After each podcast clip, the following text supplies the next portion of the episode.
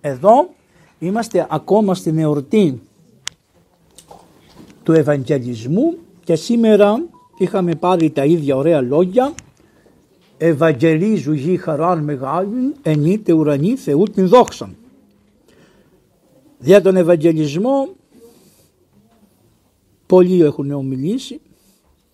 Δεν θα πούμε κάτι παραπέρα γιατί σήμερα γιορτάζει και ένα μοναστήρι πολύ μεγάλο που είναι το περίφημο μοναστήρι του Σινά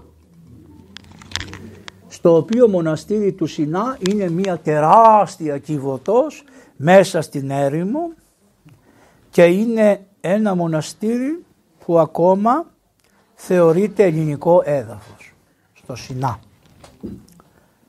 Ο ίδιος ο Μωάμεθ, ο πρώτος Μωάμεθ αυτός που ίδρυσε αυτήν την θρησκεία είναι αυτή, δεν είναι τη θρησκεία των μουσουλμάνων, ο ίδιος είχε πάει στο Σινά και άφησε ένα, μια εντολή ποτέ οι μοναχοί του Σινά να μην ταλαιπωρηθούν από τους μουσουλμάνους και έβαλε και το χέρι του, όλη την παλάμη την έβαλε και τη ζωγραφίσανε την παλάμη και αυτό του φυλάσσεται ως κόριο οφθαλμού. Είναι γραμμένο στη γλώσσα την παλαιά αυτή και αυτό είναι ένα ιδρυτικό χαρτί ώστε να μην πειραχτεί ποτέ το Σινά. Οι Σιναΐτες όμως, σοφοί, επειδή είχαν κατά πρώτον το μοναστήρι του Σινά το έκτισε ο Άγιος Αυτοκράτορας μας ο Ιουστινιανός, ο Μέγας. Αυτό για μένα ισοδυναμεί σαν την Αγία Σοφιά. Γιατί η Αγία Σοφιά είναι μέσα σε χριστιανικό περιβάλλον κτισμένη. Ενώ αυτό κτίστηκε μέσα στο πουθενά, στην έρημο.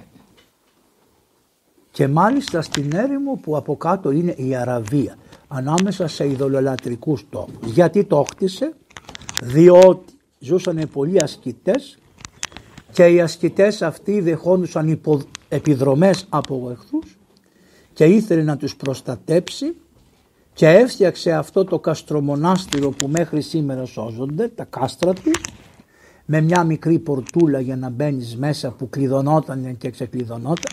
Εγώ δεν έχω πάει, αλλά το έχω στην καρδιά μου. Το έχω στην καρδιά μου από τον Άγιο Παΐσιο.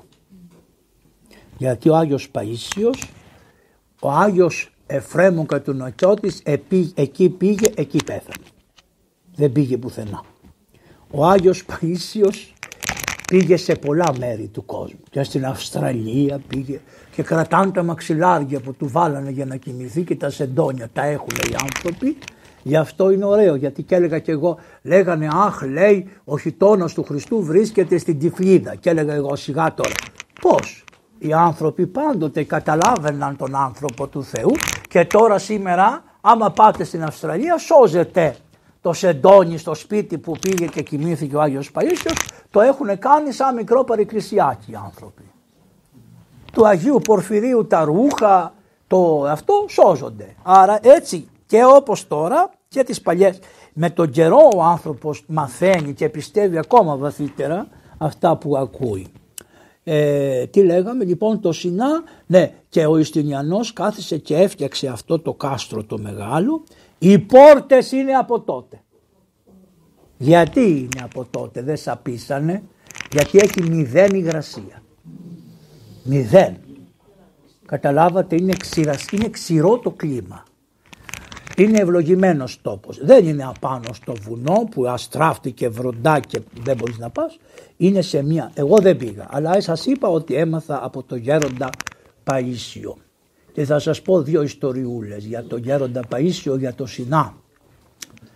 Ο γέροντας Παΐσιος όταν πήγε στο Σινά ζήτησε να πάει να μείνει στην έρημο του Σινά και είχε και αγάπη του είχαν αυτά τα βεϊδουινάκια τα οποία ήσαν μουσουλμάνοι. Δεν ήσαν χριστιανοί. Ο γέροντας με καραμέλες, με όλα τα, τα βοηθού. Αυτά με μια καραμέλα σαν την, σαν την, σαν την Αφρική. Με μια καραμέλα ο γέροντας όμως ήθελε να ζήσει τον ασκητικό βίο και ήθελε να δει όλα τα ασκητήρια που υπήρχαν παλιά προτού να τους μαζέψουν τους μοναχούς, να τους βάλουν μέσα στο μοναστήρι και ήταν οι σπηλιές και τα άλλα έλα που είχε ζέστη μεγάλη και σου λέει πώς θα πάω; Φτιάχνει μία κάσα. με ξύλα. Όσο ήταν το κεφάλι και τα... Λοιπόν, τη βάζει δύο σκηνιά και την έσαιρνε από το λαιμό και την επήγαινε μέσα στην έρημο. Όταν ήθελε να προσευχηθεί, σήκωνε την κάσα όρθια, έμπαινε μέσα γιατί είχε ήλιο και προσευχόταν όρθιος. Και το βράδυ που ήθελε να κοιμηθεί, έρευνε την κάσα κάτω και έπεφτε ξάπλα και κοιμόταν. Όχι απλώς ερημίτης, αναχωρητής. Είναι πολύ μεγάλος ο Άγιος Παΐσιος. Επέρασε όλους τους τρόπους της ασκητικής ζωής. Και ένα δεύτερο, αυτό σε κάθισε σε ένα ωραίο κάθισμα του γαλακτίωνα και της επιστήμης. Εκεί έζησε ένα διάστημα, σκητικό, πέντε κόκαλα ήταν. Για να προσευχηθεί έβαζε το ρολόι. Πόση ώρα; Ντρούγκουν, ντρούγκουν, ντρούγκουν, ντρούγκουν, ντρούγκουν, ντρούγκουν, ντρούγκουν, ντρούγκουν, ντρούγκουν, ντρούγκουν, δεν αλλάζανε την ώρα όπως αλλάζουμε εμείς εδώ πέρα. Για πέστε μου εσείς τι νόημα έχει η αλλαγή της ώρας τόσα χρόνια. Τι νομί, τι είναι μια παγκόσμια εφεύρωση να σας κάνουν ό,τι θέλουν. Αυτό. Όπως και το ημερολόγιο που το αλλάξανε. Τι θα ότι ήταν το Σιγά μωρέ που πήγαμε με, το, με τη Δύση. Σιγά. Χαρά στο θέμα που πήγαμε με τους Φράγκους με το ημερολόγιο. Γιατί η Ρωσία με το παλαιό ημερολόγιο πάει. Δεν είναι εντάξει. Και όλοι τους. Μην φοβάστε. Λοιπόν, μην με συγχύσετε γιατί είστε με θεούς πάτε με τους Ρώσους. Λοιπόν, δεν είναι εντάξει κανένας. Κανένας. Κανέ, καμία εξουσία δεν είναι με το Θεό. Τέρμα. Γιατί ο Χριστός τι είπε, ο κόσμος εν το πονηρό, κοίτε. Δηλαδή θα βγάλει τον Χριστό ψεύτης εσείς, τελείωσε. Μπορεί να είναι λιγάκι τα καλύτερα για μας κάποια άλλα, αλλά είναι όλοι τα ίδια. Το συμφέρον πίσω. Εντάξει. Το άλλο του Γεροπαϊσίου λοιπόν είναι αυτός είχε το ρολόι. Ντρούγκου, ντρούγκου, ντρούγκου, ντρούγκου. Και μια μέρα κάτι έγινε. Δεν ξέρω τι έγινε με το ρολόι, είναι βίαιος ο ίδιος. Και του δίνει μία του ρολογιού και πέφτει στον κρεμό. Την άλλη μέρα το πρωί λέει, Μπορεί τι έγινε το ρολόι που το στον κρεμό; Και άρχισε να κατεβαίνει σαν κατσίκι του κρεμού να πάει να δει τι έγινε το ρολόι. Και το βλέπει το ρολόι όρθιο και άσπαστο να κάθεται όρθιο. Και τι είπε ο γέροντας. Του διαβόλου είναι δουλειά, δεν είναι του Θεού. Δεν κάνει ο Θεός θαύματα χωρίς αιτία. Ενώ όλοι θα λέγαμε να του Αγίου Παϊσίου θαύμα ήταν αυτό. Ε, κατα... καταλάβατε τι είπε. Το βάζει κάτω και άρχισε να χοροπηδάει πάνω στο ρολόι να το σπάσει το ρολόι. Το σπάσε, το έκανε βίδες το ρολόι. Γιατί είπε δεν είναι δυνατόν να εξαρτιέμαι από ένα ρολόι και να κάνω αν έχω σχέση με το Θεό, με το ρολόι. Αυτό είναι του διαβόλου δουλειά. Ο διάβολος μου το έκανε. Το πήρε με τα χέρια του να μην το σπάσει για να πω μετά εγώ ορίστε έριξα το ρολόι στον κρεμό και δεν έσπασε. Βλέπετε πόση σοφία και πώς ήξεραν να παλεύουν τους λογισμούς από τη μια μεριά από την άλλη. Και αγαπούσε πάρα πολύ τα βεδουινάκια και αυτά το λέγανε αμπούνα, αμπούνα. Αμπούνα σημαίνει πατερούλι, πατερούλι, πατερούλι και τον κυκλώνανε. Σε αυτό το συνά λοιπόν μεγαλώσανε, ζήσανε πάρα πολλοί Άγιοι και συγγραφείς και πολλοί και ένας από αυτούς τους συγγραφείς είναι ο Άγιος Ιωάννης ο Σιναήτης που έγραψε ένα βιβλίο που το είπε κλίμαξ. Από πού βγήκε αυτό; Όταν προχθές ακούσατε πήγατε στον Εσπερινό με παίρνεις να πίνω και τους καφέδες και θα λένε αυτός πόσο καφέ πίνει. λοιπόν, μωρέ δεν πίνω καφέ, απλώς κάνω έτσι. Για σας που, που παρακολουθείτε για να ρουφιανέψετε.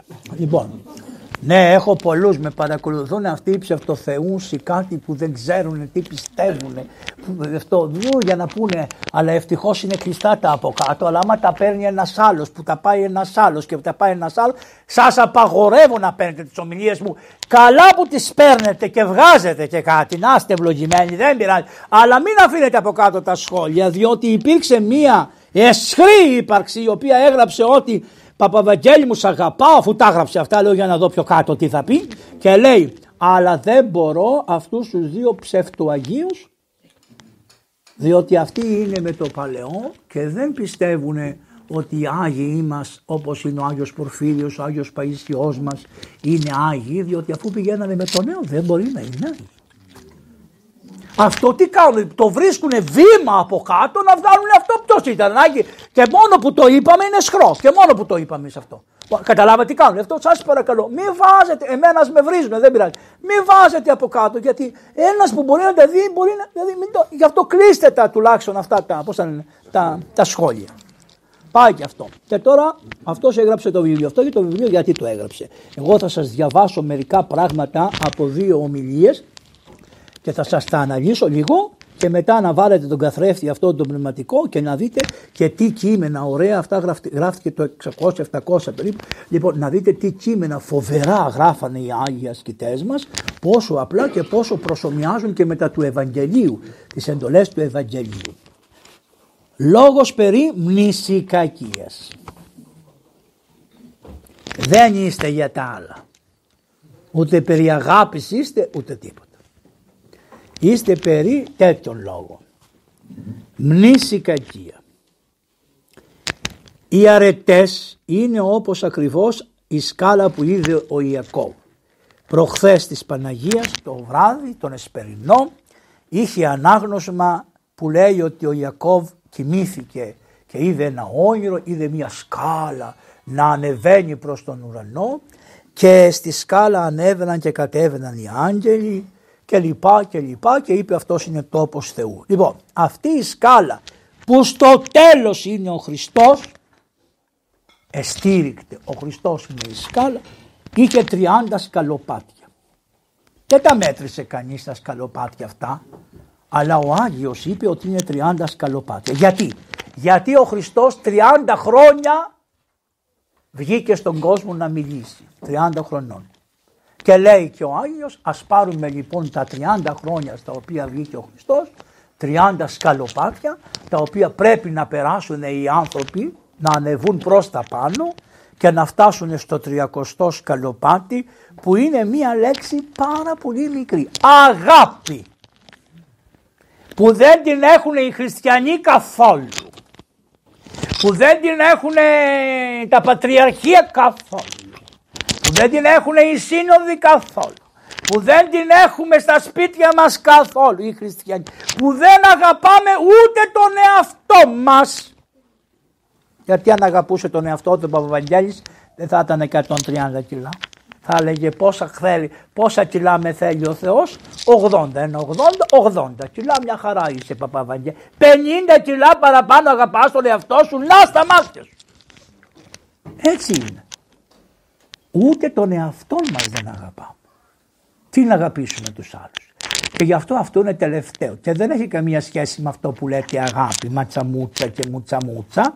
Είναι κάτι βαθύτερο που είναι ο έρωτας προς τον Θεό και είναι φοβερό αυτό το πράγμα. Απλώς μερικές φορές ο πολύς έρωτας το γάρ πολύ του έρωτος φέρει παραφροσύνη που λέει το τραγούδι. Ο πολύς έρωτας προς τον Θεό σου φέρνει μια σε βγάζει έξω από τον εαυτό σου και λέγεσαι έξυχος. Βγήκα από τον εαυτό μου και λέγεσαι σαλός, παλαβός. Αυτό είναι που από την πολύ αγάπη και τον έρωτα προς τον Θεό που πολλές φορές μπορεί σε εκατοστό του δευτερολέπτου προτού να πεθάνουν όλοι οι άνθρωποι να έχουμε μια τέτοια γεύση για να δούμε πώς θα έπρεπε να ήμασταν και πώς θα είμαστε στην άλλη ζωή κατά χάρη και μετοχή από τον Χριστό. Όμως όπως έχουμε τις αρετές, τα αντίθετα των αρετών είναι οι κακίες. Λέει λοιπόν εδώ ο Άγιος ότι οι κακίες λέει είναι μια αλυσίδα. Και οι μεν οι άλλες αυτές οι αρετές ανεβαίνεις, αλλά οι κακίες είναι σαν τις αλυσίδες που πέσανε από τα χέρια του Αποστόλου Πέτρου όταν τον είχαν στη φυλακή. Γιατί, γιατί λέει οι αλυσίδες, οι κακίες έχουν τη συνήθεια να γεννάει μια κακία την άλλη. Θα σας πω μετά πώς γινόταν. Και όχι μόνο να γεννά, αλλά είναι κρίκι, κρίκι.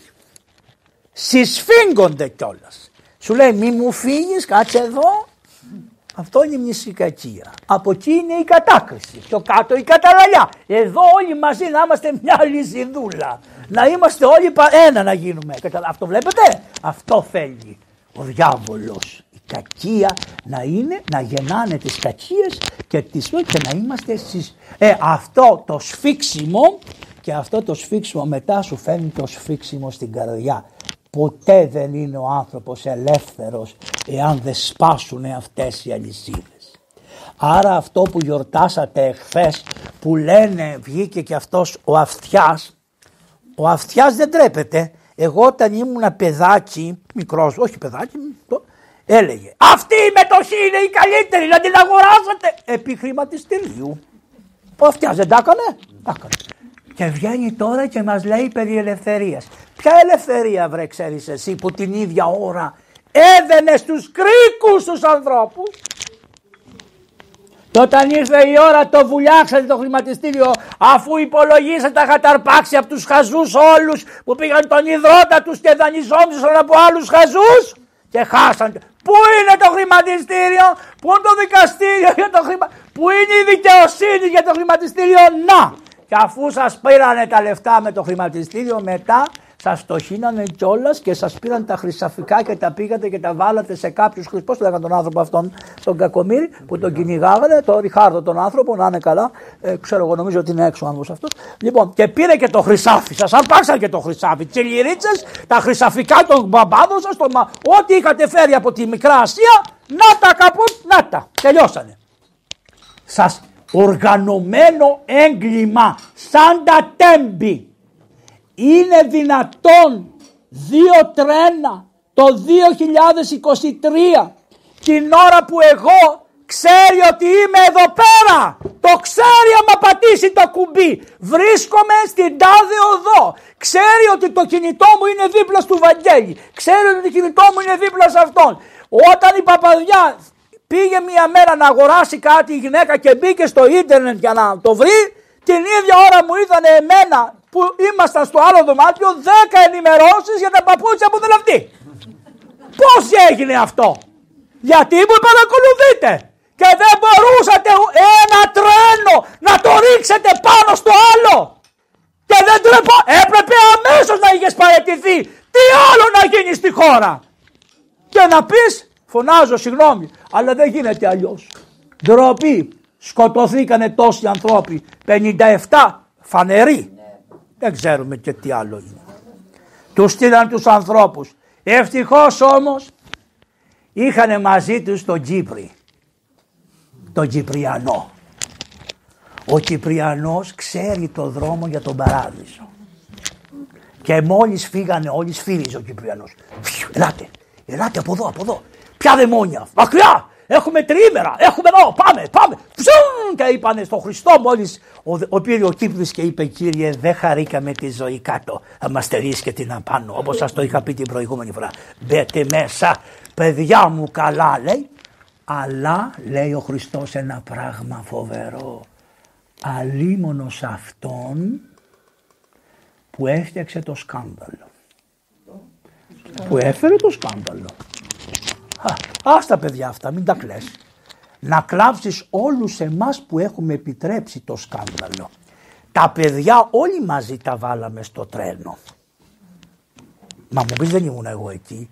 Ήσουν όταν πήγαινες και έριχνες στο κουκί και άκουγες τον κάθε. και όταν τους ακούς να λένε ψέματα μπροστά στα μάτια σας, σου λέει ψέμα. Λέει κάθεται και είναι όρθιος. Και λες εσύ κάθεται. Μα αφού είναι όρθιος, τον βλέπει. Όχι κάθεται. Αφού στο λέει ο δημοσιογράφος, κάθεται. Ποιος δεν φταίμε εμείς. Φταίμε μια χαρά. Όταν μας λέγανε ότι όλα είναι καλά και είναι καλά και είναι καλά και είναι ωραία όλα, δεν υπάρχει ράντζος στο νοσοκομείο, κανένα. Και πας και βλέπεις τις γριές και κάνουν κεφαλικά. Και πεθαίνεις στο διάδρομο, δεν άξιζε αυτή η κακομήρα να έχει ένα παραβά να πεθάνει ούτε τα σκυλιά και τα περιστέρια πάνε σε μια άκρη και πεθαίνουν. Δεν άξιζαν αυτοί, δεν άξιζε αυτή. Και δεν μιλάς καθόλου να τελειώνουμε να φύγουμε. Και δεν πειράζει καλά όλα. Και πας και προσκυνάς δυο κεφάλια που σου φέρανε από το Βατικανό. Καλά όλα. και κοροϊδεύεις, κοροϊδεύουμε όλοι μαζί καλά και κανείς δεν είναι και στο πόστο του. Αυτό είναι το πιο σημαντικό. Και καλά να μην είσαι στο πόστο του. Μήπου δεν ξέρεις και τι δουλειά κάνει το πόστο. Δεν ξέρεις. Ούτε και οι ίδιοι βρίζουν το Μάο Τσετούγκ που έκανε την πολιτισμική επανάσταση. Μα καλά έκανε ο άνθρωπος, κράτησε κάποια χρόνια, τέλειωσε. Το δικό σας που δεν κρατάει από το 21 μέχρι σήμερα το ίδιο χάλι, το ίδιο χάλι είναι. Τουλάχιστον να σας φύγετε τους σιδηροδρόμους που είχαν το, το 12 που κατέβαινες, κατουρούσες, ξανανάβαινες πάνω και το τρένο δεν είχε προχωρήσει πιο κάτω. Καλύτερα θα ήταν.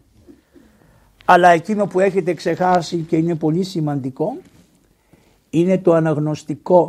Θα το είπα την προηγούμενη φορά αυτό. Το αναγνωστικό είχε μια ιστορία της τρίτης δημοτικού.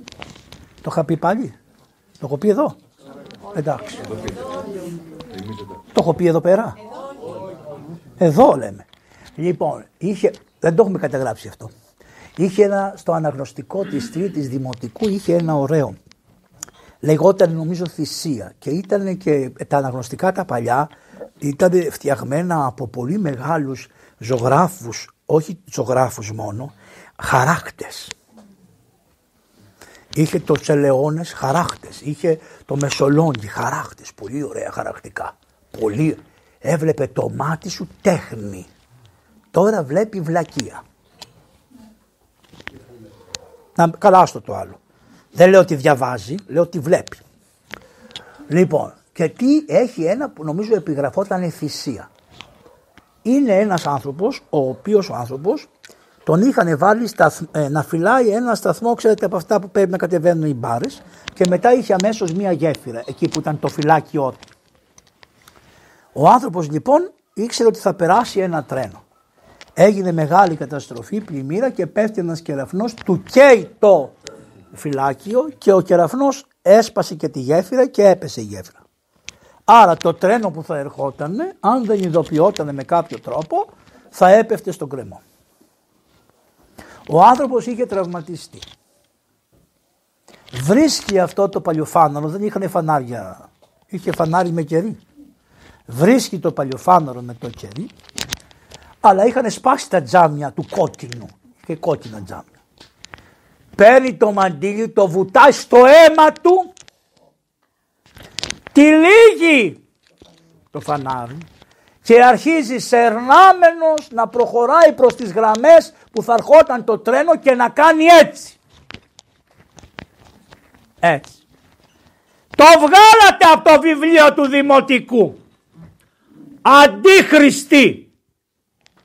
Διότι ποτέ δεν θέλετε το Χριστό και τις εντολές του Χριστού. Και βάλατε τον Αρμπέν, τον Μπραβέν και τις, ε, τα τέτοια και τα φυλάκια και το αρσενικό, θηλυκό, αθηλικό αρσενικό.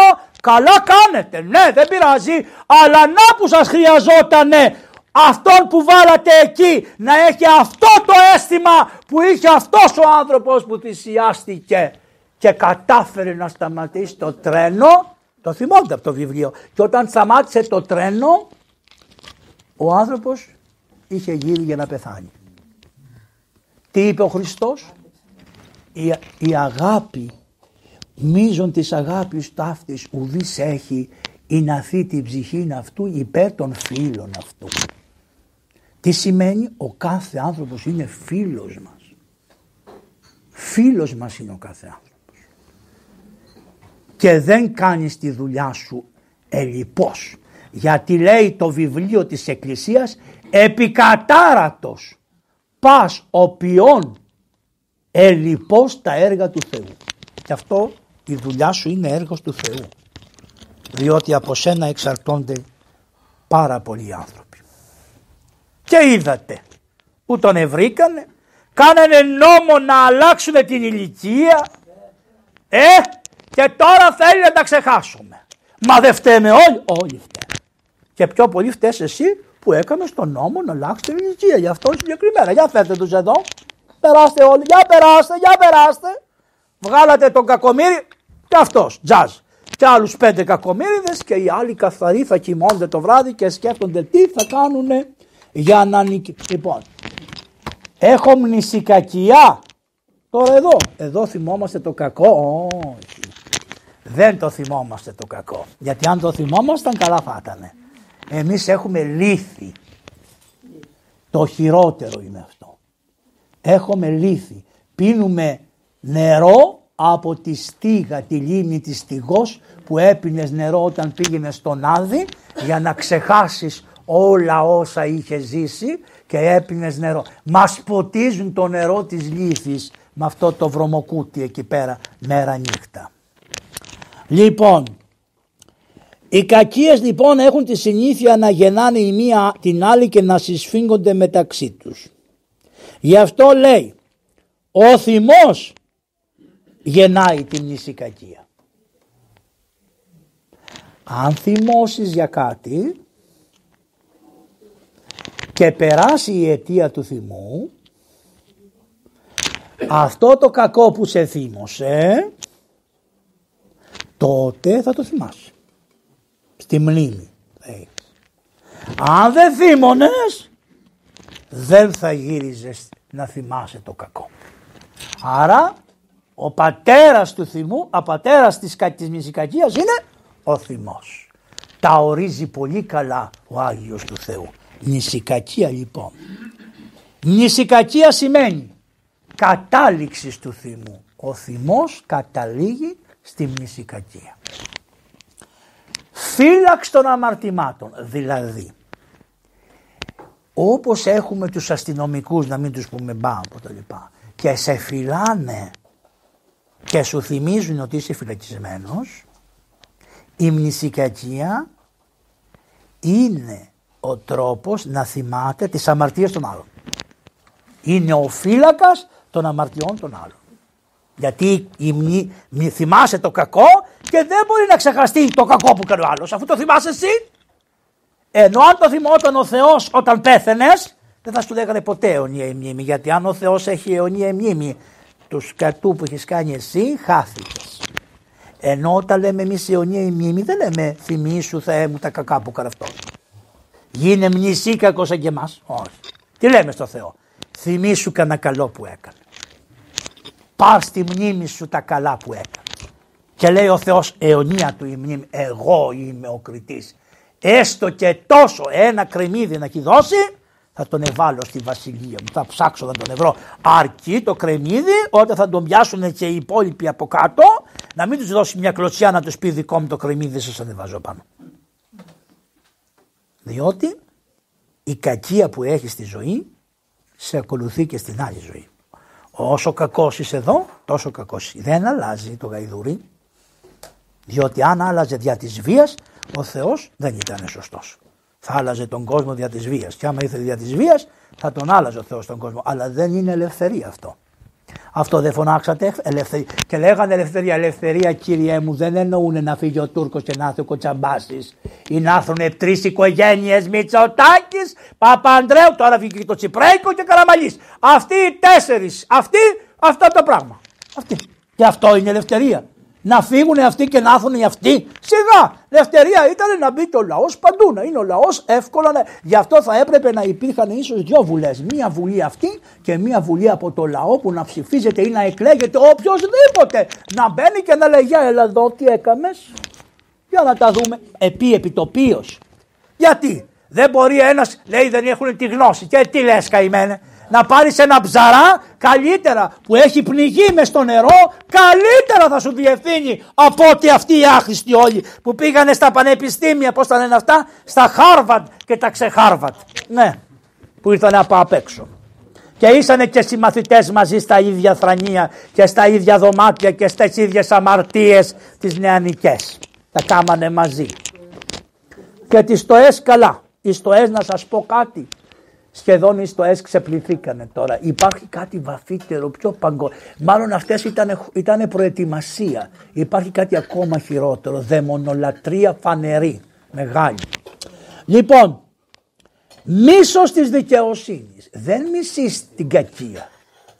Μισείς τη δικαιοσύνη του Θεού που συγχωρεί την κακία. Όταν θυμάσαι το κακό, μισείς τη δικαιοσύνη του Θεού που λέει ο Θεός τι είπε ο Χριστός; Εγώ δεν κρίνω Κανέναν. Και εσύ κρίνεις και θυμάσαι. Ναι, κρίνεις και θυμάσαι. Ποιος είσαι εσύ; Μισείς λοιπόν τη δικαιοσύνη. Απόλυα των αρετών. Ό,τι αρετή να έχεις εφόσον θυμάσαι το κακό του άλλου ζήρο στο ζήρο. Μηδέν στο μηδέν. Δηλητήριο της ψυχής. Εκεί που κάθεσαι σαν το φίδι τσίκι τσίκι τσίκι τσίκι τσίκι τσίκι τσίκι τσίκι και έχει και ένα άλλο χαρακτηριστικό. Πες ότι πάβεις να το θυμάσαι. Εγώ το έχω αυτό το χαρακτηριστικό να σας πω. Δηλαδή σε θυμάμαι το κακό που έκανες δύο χρόνια, το δεύτερο χρόνο αρχίζει σιγά σιγά σιγά και το ξεχνάω. Αλλά άμα με ξανακάνεις τα θυμάμαι όλα πάλι από την αρχή με την ίδια ένταση. Μήπως δεν το έχετε εσείς; Α, γιατί δεν ξέρω. Εσείς μπορεί να είστε άγγελοι. Εγώ πάντως το έχω. Αμέσως. Άμα η παπαδιά, η καημένη μου πει κάτι την παίρνει η θάλασσα ό,τι μου έχει κάνει. Άρα τι σημαίνει; Ότι πρώτον εγώ δεν έχω καταλάβει τι έχω κάνει εγώ. Άρα αρχίζει πιο πολύ ακόμα. Δεύτερον, ενώ νομίζω ότι είμαι, έχω αγάπη και τι καλή που είναι, μόλις κάτι γίνει, θυμάμαι όλα, τα βγάζω Έχετε δει κάτι που βγάζουν κάτι ξηραφάκια μέσα από το στόμα τους, κάτι πώς σου λέγανε αυτούς, κάτι αυτούς. Ε, τα χειδακτηριουργοί. Κραπ, κραπ, ξηραφάκια. Και λες Χριστός και Παναγία, τόσα ξηραφάκια, πού τα θυμάμουν. Μνησικακή. Αυτό τώρα είναι πέντε γραμμές μέχρι ώρας, έτσι, για να δείτε τι ήσαν οι Άγιοι. Και μετά λέει θέλουμε ψυχίατρο. Δεν τον κάνεις τον ψυχίατρο η κακόμοιρη. Τέτοια αυτά των Αγίων δεν τα. Οι ψυχίατροι πρέπει να κάνουν χρόνια να καθίσουν στα θρανία. Μπας και μάθουν κάτι από αυτά. Σαράκι του νου σου τρώει το κεφάλι. Τι λέει, μου γάνωσε το κεφάλι. Άλλο η καρδιά. Στην καρδιά κάνει τσίκι τσίκι. Στο κεφάλι κάνει ντουμ ντουμ ντουμ ντουμ ντουμ Η μνησικακία εντροπή της προσευχής. Ποιος μπορεί να προσευχηθεί και να είναι μνησίκακος; Ντρέπεται το Χριστό. Για πήγε να προσευχηθεί. Πώς φεύγει η προσευχή αμέσως; Τάκ. Για κάνε προσευχή. Λένε μερικοί, πάτε λέει δεν μπορώ να συγκεντρωθώ στην εκκλησία. Τρέχει το μυαλό μου από εδώ, τρέχει από εκεί, από αυτό. Και πώς να προσευχώ; Αφού είσαι μνησίκακος. Αφού είσαι θυμώδης, οργήλος, κατάλαλος και μνησίκακος. Πώς να συγκεντρωθεί. Για κάνω προσευχή. Τι λες, καλέ. Θα δώσεις ένα πίδο, θα τα περάσεις όλα αυτά. Ποιος είσαι αυτός που πήδηξε και με τα παπούτσια το νούμερο, οι λυσασμένοι, οι φράγκοι. Του είπανε τα παπούτσια ήταν άλλο χρώμα και δεν κάνει, το σου κάνουν άκυρο το, το πείδημα. Λοιπόν, τι έτσι νομίζεις ότι θα πηδήξεις όλα αυτά και θα πας κατευθείαν να μου καθίσει στην προσευχή; Δεν προσεύχεσαι. Τέλειωσε. Εκοπή της δεήσεως και αν είχε προσευχή στην κόβει ο Θεός τη δέηση. Τέρμα. Στη, άλλο προσευχή και άλλο δέηση. Η προσευχή είναι σηκώνεις στο Θεό και λες. Ενώ η δέηση ζητάς. Και δεν προ... εκοπεί. Ούτε να το ζητήσεις δεν μπορείς. Αποξένωσης της αγάπης. Δεν είναι αγάπη να λες αγαπάω, σ' αγαπάω, Άγιοι αδερφέ μου τι κάνετε, να σας φιλήσω, περάστε, περάστε ναι, εγώ Πάτερ Αντώνιε σε αγαπώ, έχω ενδιαφέρον για σένα, από αγάπη σου το κάνω. Και την καρφάρα εδώ στην πλατούλα και στην τηλεόραση να βγαίνει το καρφί, να μην έχεις το θάρρος ούτε χαρτί να έχεις στείλει ακόμα. Και τον έχεις τον άνθρωπο να μην λειτουργεί από το τηλεόραση. Από σέβα το κάνει. Δεν υπάρχει χαρτί. Τι είναι αυτό; Λοιπόν τι λέει; Τι λέει; Τι λέει; Καρφί εμπηγμένο στην ψυχή. Καρφί στην ψυχή. Όχι τα άλλα. Κοιτάξτε πήγε στην καρδιά. Πήγε στο νου και πάει πιο βαθιά. Στην ψυχή καρφί. Γιατί; Γιατί ποιον σταυρώσανε; Το Χριστό μας σταυρώσανε. Είναι για να καταλάβεις ότι είναι καρφί στην ψυχή έχει το εξής χαρακτηριστικό. Υπάρχουν κάποια ζώα που ο σκύλος άμα έχει μία πληγή τη γλύφει συνέχεια και ενώ πονάει ευχαριστιέται να τη γλύφει. Τι λέει λοιπόν; Αγαπάτε μέσα στη γλυκύτητα της πικρίας της. Ενώ είναι πικρή τη γλύφεις και σ' αρέσει. Συνεχής αμαρτία. Δεν είναι μια αμαρτία που την έκανες και σταμάτησε. Διότι έκλεψες πόσο θα κλέβεις. Σταμάτησε εκείνη την ημέρα. Αυτή είναι συνεχής αμαρτία γιατί είναι εσύ, γιατί είσαι εσύ και αυτή. Ανίσταχτη παρανομία δεν ιστάζει και στον ύπνο πολλές φορές βλέπεις το κακό που επιθυμείς για τον άλλον. Νησικακία. Διαρκής κακία. Διαρκής κακία. Και τούτο το σκοτεινό και δύσμορφο πάθος η μνησικακία λέει ανήκει στα πάθη που γεννούνται από άλλα πάθη και όχι σε αυτά που γεννούν. Τελειώνει εκεί το κακό με τη μνησικακία. Γεννιέται αλλά δεν έχει να γεννήσει τίποτα άλλο γιατί είσαι για την κόλαση. Φτάνει εκεί σταματάς. Δεν είναι. Τα προηγούμενα γεννάνε. Ε, τούτο πας στην κόλαση. Όποιος κατέπαυσε την οργή αυτός εφώνευσε τη μνησικακία. Θέλεις δηλαδή σκότωσε τον πατέρα για να μην έχεις την κόρη. Ο πατέρας είναι η οργή ενώ η... Ε, τι κάνετε το παιδί σας καλά πώς είστε καλά είστε; Είχατε... Α είχατε έρθει χθες; Ναι. Ωραία. Εγώ Ναι μόνος εσείς. Είναι, εντάξει, εύχομαι κάθε καλό. Θα φύγετε ναι. να πάτε στο καλό. Να χαιρετίσματα να μου ασπαστεί το παιδί. Να σε καλά. Λοιπόν, τα τέκνα λέει πρέπει να ζει ο πατέρας. Σκότωσε την οργή και θα ψοφήσει και μια κακία. Όποιος απέκτησε την αγάπη έγινε ξένος της οργής. Το να σκοτώσεις την οργή και τι έγινε; Βρωμάει άμα σκοτώσεις τον πεθαμένο. Πρέπει να τον πετάξεις και να βάλεις στη θέση του κάτι. Εμείς δεν είμαστε να σκοτώνουμε τα πάθη. Όχι. Εμείς είμαστε να μεταποιούμε τα πάθη. Την οργή θα τη στρέψουμε εναντίον του διαβόλου που μου λέει μνησικάκησε. Και στη θέση της οργής που βάζουμε για τον άλλον θα βάλουμε συμπλήρωμα την αγάπη. Και άμα βάλεις λέει την αγάπη έβγαλες την οργή. Εκείνος όμως λέει που διατηρεί μέσα του την έχθρα παθαίνει για κάτι άλλο συντηρεί άσκοπα ενοχλητικά βάρη. Πώς εγώ έχω 50 κιλά πάνω το κανονικό και δεν χρειάζεται. Έτσι λοιπόν τέτοια βάρη ενοχλητικά είναι όλες οι μνησικακίες που έχουμε τσάμπα και βερεσέ. Για να δούμε ποιος θεούσος είναι. Με φάγανε για τη γιορτή μου. Δεν μπορώ άλλο. Τι να σας κάνω. Δεν μπορώ. Με παίρνανε 7 τηλέφωνα τη στιγμή. Να μου πούνε τη χρόνια πολλά και να πεθάνω αύριο και να βγουν και ψεύτες. λοιπόν, θέλεις λέει να βοηθηθείς με κάποιο πρακτικό τρόπο να πάυσει λίγο η μνησικακία; Κάλεσέ τον σε τραπέζι αυτόν που μνησικακείς. Για φανταστείτε να φάω με το μυτσοτάκι Παναγία. Τον Τσίπρα τον ξέχασα. Λοιπόν, δεν τον αθώνω, όχι. Αλλά τώρα ό,τι έχουμε μπροστά μας. Ό,τι έχουμε μπροστά μας. Για φανταστείτε, σας πληροφορώ όμως εγώ ότι ήμουνα σε ένα τραπέζι και ήρθε και ο Τσόρδας.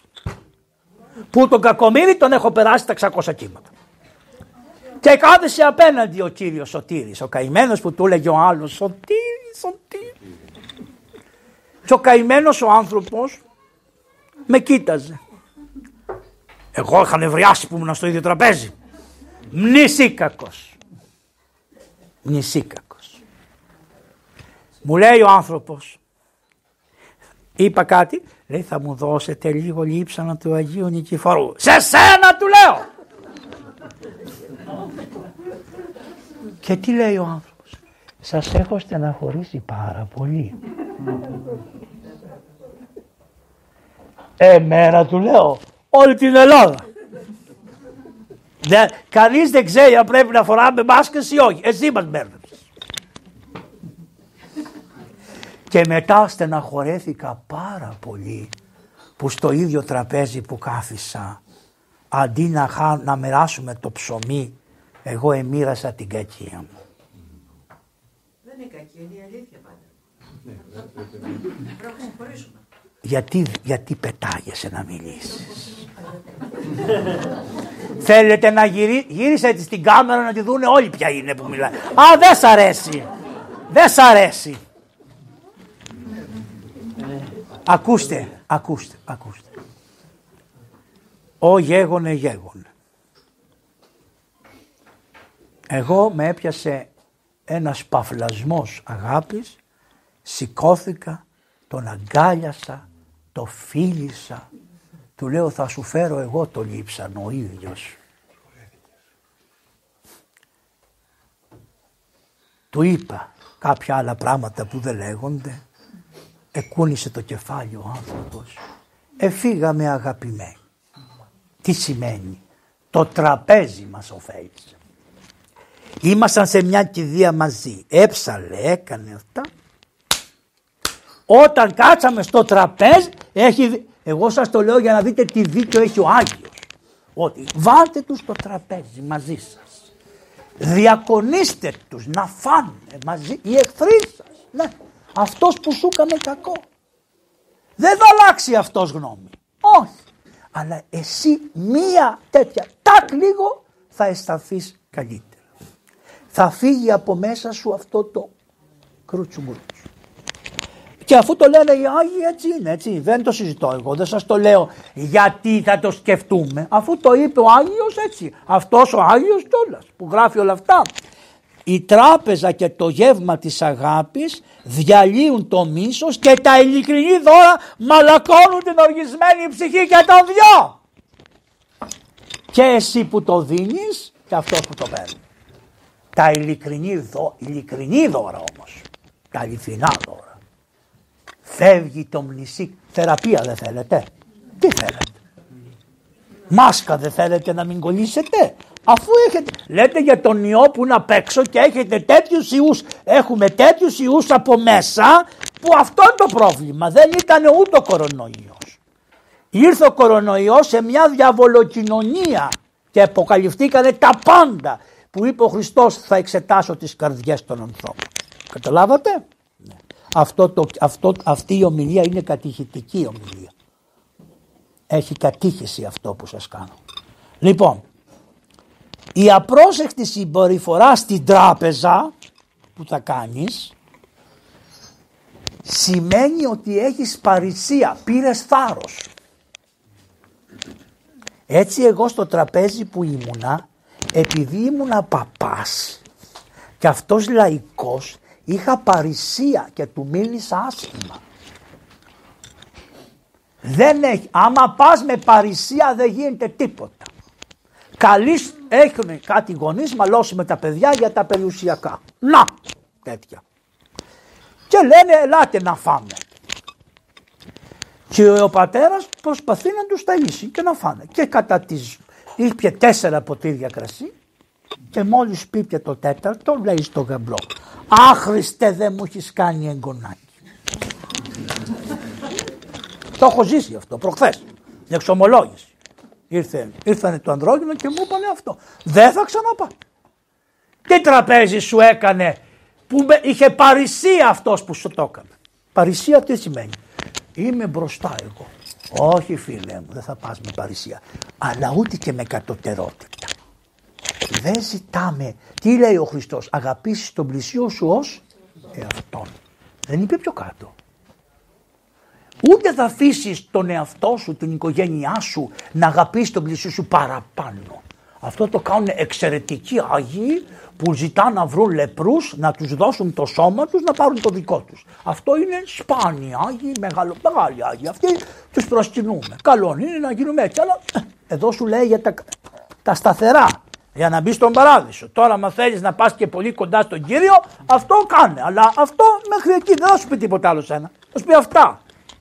Λοιπόν, και να προσέξετε λέει γιατί είναι μερικοί που από, τα, από την πολύ μνησικακία που είχαν με τους ανθρώπους και από τις πολλές τράπεζες που κάνανε για να τους φέρουν πέσανε σε ένα άλλο που λέγεται γαστριμαργία.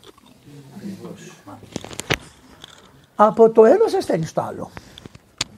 Ου, μία φορά στον Αγέροντα Εφραίμ του Κατουνακιώτη, ο Παπα Εφραίμ του είχε την παράδοση, πολύ πιο νέος, όταν πήγαιναν και ήταν πίνε δεσπότης και τα λοιπά, τη Σαρακοστή και τα λοιπά, βάζανε λάδι.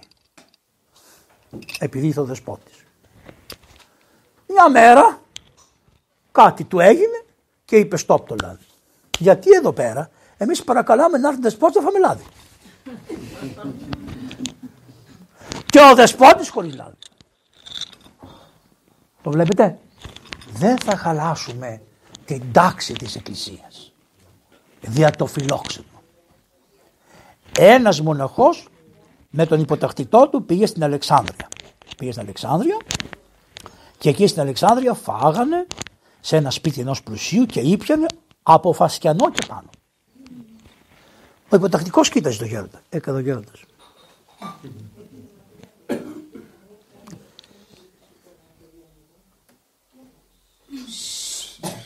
Μπορώ να το κάνω κι εγώ.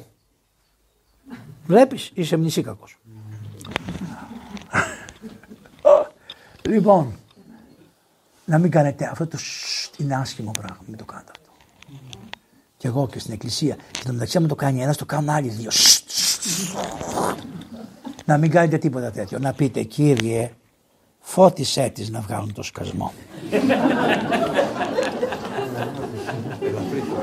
Ελαφρύτερο. Τι θέλω να σας πω. Δεν θα πείτε κύριε φώτισέ τις να βγάλουν το σκασμό. Κύριε φώτισέ τους να, το, όχι το σκότος το έχεις εσύ. λοιπόν, φώτισε τους ανθρώπους να μην μιλάνε. Αν είναι για το θέλημά σου. Και αν είναι ότι πρέπει να μιλάνε για να ταράζομαι εγώ και να μην θυμάμαι ότι μιλάνε, ευλογημένο. Πρέπει να φτάσεις σε πολύ Αυτό είναι το αλφάβητο της πνευματικής ζωής. Λοιπόν, τι είπαμε, τι σας έλεγα για τη γαστριμαρχία. Είδατε; Τι είπα τους μοναχούς; Το Βασιανό, ναι. Φάγαν το Βασιανό λοιπόν και μετά τους δώσαν και δώρο και γυρίσανε. Τα δώρα τα μοιράσανε μέχρι να βγουν την Αλεξάνδρεια και γυρίσανε. Ζέστη τώρα να πάνε στην έρημο της Νητρίας. Προχωράν, προχωράν, βρίσκουν ένα πηγάδι. Τρέχει ο υποτακτικός να βγάλει νερό να πιει. Του λέει τι κάνεις εκεί; Λέει νερό να πιω γιατί φάγαμε όλα αυτά τα φαγητά και δεν μπορώ. Νηστεία του λέει. Πας καλά. Εφάγαμε φασκιανό και τώρα βλέπεις που γύρισε το κινητό να την παίρνεις. Λοιπόν, πας καλά λέει, εδώ φάγαμε τον φασκιανό και τώρα μου λες νηστεία. Εκεί φάγαμε για την αγάπη και μας βλέπανε. Εδώ δεν μας βλέπει και δεν τρώμε και δεν πίνουμε για το Θεό. Αυτοί ήσαν οι άλλοι. Δεν είναι δευτεράντζες.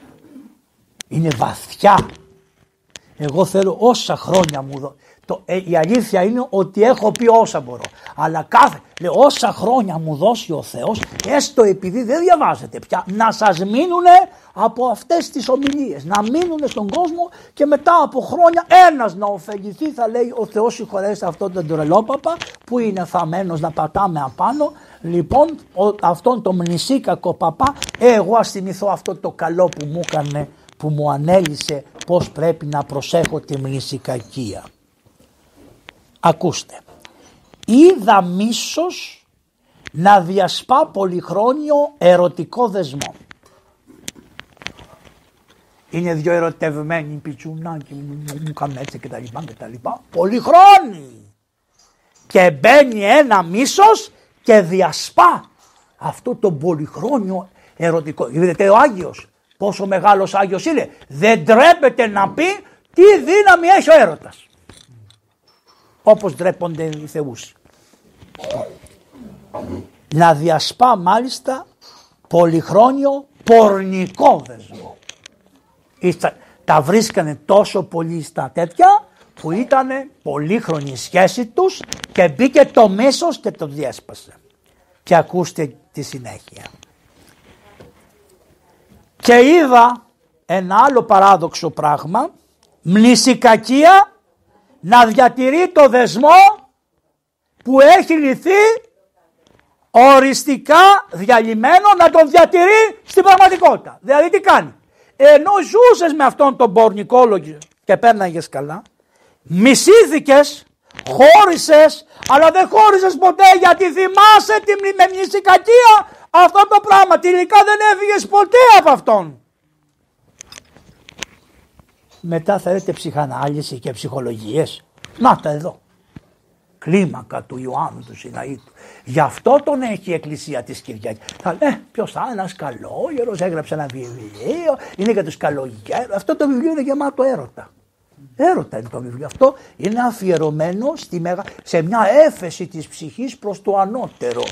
Έρωτας τι είναι, ξέρετε, είναι αγάπη που δεν έχει όρια πιανού. Του ανώτερου προς το κατώτερο να το ελκύσει προς αυτό. Αυτό είναι ο Θεός. Του κατώτερου προς το ανώτερο για να ελκυθεί από αυτό. Αυτό είναι ο άνθρωπος και αυτόν που είναι σε μέση κατάσταση για να συντηρηθούν στον αιώνα. Διονύσιος ο Αριοπαγίτης. Είμαστε για πολύ υψηλή θεολογία. Δεν είναι κάτω τα πράγματα. Θαυμαστό θέμον. Ένας δαίμονας να θεραπεύεται από άλλο δαίμονα. Αυτό που σας είπα είναι ο ένας δαίμονας θεραπεύει τον άλλον δαίμονα. Πρόκειται μάλλον όμως για ένα έργο της πρόνοιας του Θεού. Έστω και με αυτόν τον τρόπο να διακόπτεται ο πορνικός και ας τον έχεις να μνησικακείς και να μην τον διακόπτεις ποτέ. Τουλάχιστον σταματάς την πράξη. Η, η μνησικασία ευρίσκεται μακριά από τη φυσική και αυθόρμητη και στερεωμένη αγάπη. Όλοι οι άνθρωποι έχουν μια διάθεση φυσικής. Όλοι οι άνθρωποι. Όλοι οι άνθρωποι. Δεν βλέπετε έναν άνθρωπο που είναι του Θεού, τον αγαπάνε όλοι. Α είναι ο χειρότερο, οι χειρότεροι άνθρωποι. Ούτε οι μάο μάο δεν σε τρώνε. Τον βλέπεις φωτεινός άνθρωπος. Φωτεινός. Να μνησικακείς εναντίον των δαιμόνων και να εκφρέβεσαι πολύ και να φοβάσαι διαρκώς τη σάρκα σου. Αυτά τα δύο. Το δαίμονα, με αυτόν αντάσεις. Τον εαυτούλη σου την ιδιοτέλειά σου και το δαίμονα.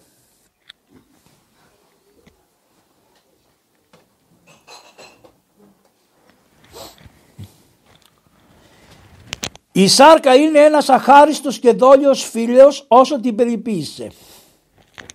Όσο την περιποίησε τόσο σε βλάπτει. Όταν την αφήσεις σκάει και είναι και καλύτερα από υγεία. Όσο την περιποίησε τόσο την πληρώνεις. Η μνησικακία, ακούστε, δεν τη φτάνει, θέλει να γίνει και ιεροκήρυκας. Να, όλο το παράδειγμα το έχετε εδώ μπροστά σε μένα. Εμένα γι' αυτό δεν με κυνηγάνε, γιατί ό,τι λέω τα λέω πρώτα για τον εαυτό μου. Οπότε σου λέει το βλαμμένο τον εαυτό του βρίζει πρώτος. Οπότε τι να πούμε. Όπου και να με πάνε στα δικαστήρια, λέω συγγνώμη κύριε, εγώ τα λέω για τον εαυτό μου πρώτα αυτά. Κανείς άλλος δεν τα έχει αυτά, μόνο εγώ τα έχω. Και τελειώσαμε. Μα λέει είπατε για τη σύνοδο. Όχι τη σύνοδο αυτή, την παλιά λέω εγώ. Και τελειώσαμε. Να χαρά είμαστε. Μαράκι μου, σου στέλνεις ο Θεός το φως το έξω αλλά καταλαβαίνω μέσα στην καρδιά σου πως έχεις το έσω φως και αμέσως το πιάνεις τι λέω. Να εύχεστε. Να εύχομαι. Έχω και εγώ λατώματα όπως όλοι. Ναι μαράκι μου, δεν, δεν μ' αρέσει όμως που έρχεσαι και μου ψέρνεις ωραία. Πού είναι η άλλη ψάτρια, είναι εδώ ή έφυγε; Να τη και αυτή, πού να, να, και εδώ, καυτή, καλή. Έρχεστε, ωραίες, ωραίες. Σήμερα τα είπατε όπως ήθελα. Μπράβο. Λοιπόν, μετά λέει, γίνεται και ερμηνευτής της γραφής προσαρμόζοντας τις εντολές του Αγίου Πνεύματος στις δικές του διαθέσεις. Ομνησίκακος. Λέει ναι βέβαια Έκανε αυτό το κακό αυτός ο άνθρωπος, το θυμάμαι, αλλά του το θυμίζω γιατί πρέπει να μετανοήσει όπως λέει το Ευαγγέλιο και να γίνει ένας καλός άνθρωπος να σωθεί. Τάχα μου ενδιαφέρεσαι για τον άλλον. Υποκριτή. Υποκριτή. Λοιπόν, αν δεν μπορείς λέει να το διαλύσεις το σκάνδαλο της μνησικακίας μέσα σου Δείξε λέει στον εχθρό σου έστω και με λόγια ότι μετανόησες, έστω και υποκριτικά βρε, πες του καλημέρα. Δεν πειράζει. Έτσι μπορεί να ντραπείς για την παρατηνόμενη σου υποκρισία. Κατάλαβες τι λέει; Λέει ότι αν υποκριτικά το κάνεις θα πεις ντρέπομαι μωρέ όλο υποκριτικά να του λέω καλημέρα. Δεν σταματάω το υποκριτικά να το κάνω και πραγματικό. Κάντο έστω. Κάντο. Ακούς; Ακούς; Πού είσαι, σε τι, σε τι καντάρι είσαι, πώς το βλέπεις; Παναγιώτα μου εσύ, καλή. Έτσι θα συμβεί να εντραπείς για την παρατηνόμενη υποκρισία σου και να τον αγαπήσεις ολοκληρωτικά και εντόμενος και κεόμενος από τις τύψεις της συνειδήσεώς σου που σου λέει βρε ψεύτη, βρε ψεύτη, βρε ψεύτη, βρε ψεύτη, βρε υποκριτή, βρε υποκριτή, βρε υποκριτή. τότε θα καταλάβεις ότι απελάγηκες από αυτή τη σαπίλα τη μνησικακία όχι όταν προσεύχεσαι για εκείνον που σε λύπησε γιατί είναι μερικοί που γράφει φίλους και εχθρούς έχεις εχθρούς και τους γράφεις στην εκκλησία ενώ φαίνεται πολύ θεολογικό και πολύ ωραίο να προσεύχεσαι για τους εχθρούς, αυτό να το κάνεις στο ταμείο σου. Δεν θα πας στο δισκοπότηρο και να πεις μνήσετε κύριε των εχθρών του Γιώργου. Χριστός και Παναγία. Έχεις εχθρό; Κανένα δεν έχεις εχθρό. Τι είναι αυτό το εχθρής; Λοιπόν, τι λέει, συγγνώμη τότε θα καταλάβεις ότι απολάγεις από αυτή τη σαπίλα όχι όταν προσεύχεσαι για εκείνον που σε λύπησε, ούτε όταν του κάνεις δώρα, ούτε όταν τον τραπεζώσεις, αλλά όταν μάθεις πως του συνέβη κάποια συμφορά ψυχική ή σωματική και πονέσεις και κλάψεις για αυτόν σαν να επρόκειτο για τον εαυτό σου χωρίς να το μάθει κανείς ποτέ. Βλέπετε καθρέφτες; Να! Κάτι καθρέφτες να πονέσεις και να κλάψεις για αυτόν όχι επειδή του κάνες τότε θα σφίγγει αυτή η σαπίλα όταν θα πονέσεις και θα κλάψεις για αυτόν σαν να πρόκειται για τον εαυτό σου. Δεν λέει παραπάνω. Ακούει το Χριστό. Δεν είναι υποκριτές. Ξέρουν τι λένε. Η συχαστής λέει που οποιοδήποτε διατηρεί μνησικακία μοιάζει με μια ασπίδα, η ασπίδα είναι ένα φίδι, η οποία έχει θανατηφόρο δηλητήριο. Ένα μπορεί να αρχίσει να σε κάνει να βγάλεις τα δόντια αυτής της, το φίδι άμα του βγάλεις τα δόντια δεν είναι τίποτα. Ο Χριστός τι έκανε στο θάνατο, στην αμαρτία. Τα δόντια, τα δόντια της αμαρτίας είναι ο θάνατος τα δόντια του φιδιού βγάζουν το δηλητήριο. Τα δόντια της οχιάς της αμαρτίας είναι ο θάνατος. Τι έκανε αυτό. Έβγαλε τα δόντια. Και τώρα παίζουν οι άνθρωποι με την αμαρτία. Το καταλάβατε; Και δεν φοβούνται εάν έχουν το Χριστό. Γιατί ο Χριστός έβγαλε τα δόντια που είναι τα αντιφόρα. Το ίδιο και ανάποδα. Εάν δηλαδή το φίδι, το φίδι είναι ο θάνατος, τα δόντια του φιδιού είναι η αμαρτία. Το καταλάβατε; Ο θάνατος σε δαγκώνει με την αμαρτία. Άμα βγάλεις την αμαρτία, πάει ο θάνατος. Παίζεται. Γι' αυτό την προηγούμενη Κυριακή τι είπε, ε, πανηγύριος ημέρας του με τους τιμίου Σταυρού, θάνατος φρούδος όφθη. Τι σημαίνει φρούδος, ξέρεις; Ελαφρύς. Φλούδα, φλούδα, φλούδα. Η φλούδα και φρούδος είναι το ίδιο πράγμα. Δεν το ψάλατε την προηγούμενη; Το ψάλατε τους κανόνες; Όχι, το διαβάσατε. Το διαβάζει η ρόδα. Ναι, ναι. Είδες, δεν το γλίτωσε το όνομα να γραφτεί. Να. Λοιπόν, λοιπόν, ναι, τότε λέει σε γλιτώνει ένα πράγμα. Να θυμάσαι τα παθήματα του Χριστού και αυτό θα σε θεραπεύσει γιατί θα αισθάνεσαι υπερβολική ντροπή μπροστά στην ανεξικακία του Χριστού της Μεγάλης Πέμπτης και, της, και όλων των Αγίων. Γιατί του Αγίου Στεφάνου την ανεξικακία, όλοι οι Άγιοι είχαν ανεξικακία. Στο σάπιο ξύλο γεννιόνται σκουλίκια. Άρα για να το έχεις είσαι σάπιο ξύλο. Ολόκληρος είσαι σάπιος. Για να έχεις τη μυσικακία την αρχισκουλίκα αυτή, έχεις σάπιο ξύλο. Είσαι σε σάπιο. Το βλέπεις πως κάνουν αυτά τα διαβόλια. Να. Τι κάνουν, τι πάθανε. Μπα, τι, α, θα περνάει κανένα σκύλο θηλυκό και θα έχει περίοδο. Αυτό είναι. δεν είναι κακό. Τα φυσικά πράγματα δεν είναι ποτέ κακά. Ο Κύριος επέτρεψε και στη γυναίκα να έχει αυτό τον ωραίο κύκλο για να μπορεί να βγαίνει ένα φρέσκο οάριο, να γονιμοποιείται, να αποτυχαίνει η γονιμοποίηση και όταν αποτυχαίνει η γονιμοποίηση πρέπει να πεταχτεί και βγαίνει έξω αυτό και πετάγεται. Δεν είναι κακό αυτό, ούτε έχουμε τέτοια εβραϊκή. Αυτές είναι εβραϊκές παραδόσεις.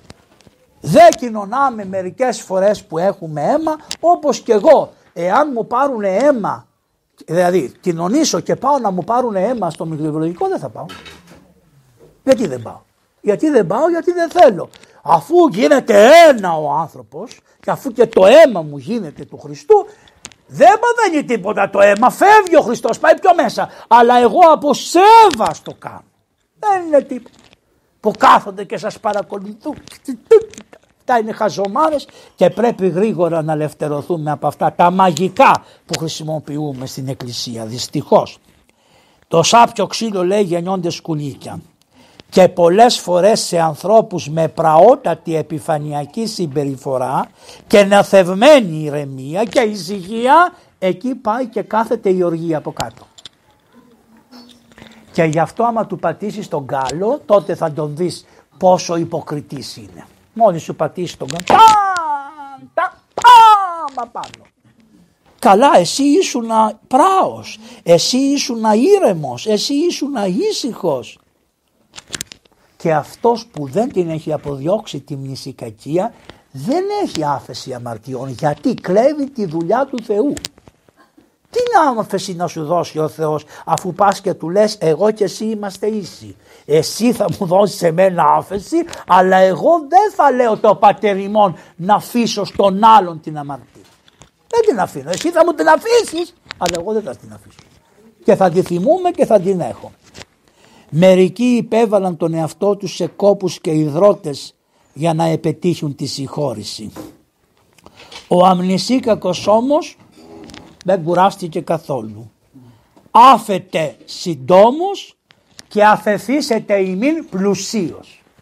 Εσύ άφησε το λίγο σύντομο που έχεις και σε σένα θα, στο θα, σου αφή, θα σου αφαιρήσω, θα σου χαρίσω πλουσίως. Εσύ το λίγο θα δώσεις και εγώ θα σου τα δώσω όλη τη συγχώρεση για όλα και αυτά που δεν θυμάσαι. Η αμνησικακία είναι ένδειξη της γνήσιας μετάνοιας. Αυτός που έχει έκθρα και νομίζει ότι έχει μετάνοια ομοιέζει με αυτόν που τρέχει στον ύπνο του. Είναι κάτι που ξαπλώνονται και βλέπουν στον ύπνο τους ότι πηδα, τα, τα πάνε με γυναίκες που είναι αυτό, που είναι εδώ τρέχουν, πώς το λένε, πηδάνε τέτοια, πώς είναι αυτά τα σκάματα, τρέχουν στον ύπνο τους και ξυπνάνε το πρωί και πατάνε και λέει Οι πλάτες μου, επειδή έτρεχε στον ύπνο σου. Έτσι είναι, αν έχεις πας και ζητάς συγγνώμη των αμαρτιών σου και δεν έχεις βγάλει τη μνησικακία, τρέχεις στον ύπνο σου. Είδα μνησίκακους να παροτρύνουν άλλους σε αμνησικακία. Εγώ, ο πατήρ Ευάγγελος. Έχετε κάποια και ξεμονηγείτε γέροντα, λέει, ξέρετε θέλω να σκοτώσω τον άντρα μου. Τι λέτε, τσι λέω. Δεν είναι σωστό αυτό, κακό μια φωνή μέσα, υποκρίτη. Εσύ θυμάσαι τα, της παπαδιάς τα λάθη. Πώς τολμάς και λες τον άνθρωπο να διορθωθεί. Υποκρίτη. Και τι γράφει το βιβλίο. Διότι πολλές φορές αισθάνονται εντροπή αυτοί που λένε σε μνησικάκους να μην έχουν μνησικακία και τους ελεεί ο Θεός αν αισθάνονται ντροπή ακόμα και αν το λένε να τους απαλλάξει από το πάθος. Τι ωραία που είναι. Άρα να εργαζόμαστε για το καλό και ας μην το έχουμε. Ο τρόπος όμως που θα το πούμε έχει σημασία. Όχι ως διδάσκαλοι αλλά ως παθόντες. Θα τα λέτε ως αυτούς που τα έχουν πάθει. Ας μη θεωρήσει κανείς ασήμαντο πάθος την σκοτομήνη. Είναι, μήνη είναι η μανία. Σκοτομήνη είναι η σκοτεινή μανία. Τόσο πολύ το λέει. Τη μνησικακία σκοτεινή μανία. Διότι πολλές φορές συμβαίνει να καταλαμβάνει και πολλούς πνευματικούς ανθρώπους αυτό. Γιατί, διότι αν δεν αμαρτάνεις φανερά μπορείς να μνησικακείς κρυφά. Και τι να λες; Και να ζηλεύεις. Και η ζήλια μνησικακία είναι. Τι ζηλεύεις; Το καλό του άλλου. Ναι αλλά είναι κακό για σένα. Επειδή το όχι αυτό και δεν το έχεις εσύ είναι κακό. Δεν πειράζει. Δεν θα γεννηθείτε κι όλοι με ξαφνά μαλλιά ούτε με πράσινα μάτια. Σιγά Έχω άλλες χάρες. Άρα τι συμβαίνει; Από παιδιά πολλές φορές εργάζεται το σύστημα, ο διάβολος, η οικογένεια, η πολιτεία να σε κάνει μνησίκαδο για να μπορεί να σε έχει του χεριού της. Και είναι αμάρτημα που βγαίνει και από μέσα αλλά είναι αμάρτημα που καλλιεργείται και από απ' έξω. Και οι γονείς πρέπει να προσέξουν πάρα πολλές φορές. Εμένα, να σας πω μια ιστορία. Μόλις πήγαινα, μου έλεγε ο πατέρας μου, πόσο πήρες Βαγγέλη μου, 9 πατέρα. 9. Να σε καλό. Ε, την άλλη φορά να πάρεις 10. Έλεγε η μάνα μου. Τα άλλα παιδάκια πόσο πήραμε. αμέσως σου μαθαίνει τη μνησικακία. Μα αμέσως. Αμέσως. Εδώ θα σας δείξω ένα έργο ζωγραφικό, είναι πολύ ωραίο και θα τελειώσουμε. Ορίστε. Αυτό εδώ νομίζω ότι απηχεί τα πάντα. Ποιος είναι; Αυτός είναι ο, ο Αχιλέας. Κάθεται στο θρονάκι του. Εσάς σας καλέσαμε για να τα πείτε, έλα δείξτε όλα. Εδώ είναι αυτοί που ήρθαν από το Βατικανό και φέρανε δύο κεφάλια. Το είχα προφητεύσει. Λοιπόν, προσέξτε τι ωραίο που είναι. Εγώ τα πονάω και τα φτιάχνω για να τα δείχνω στα παιδιά.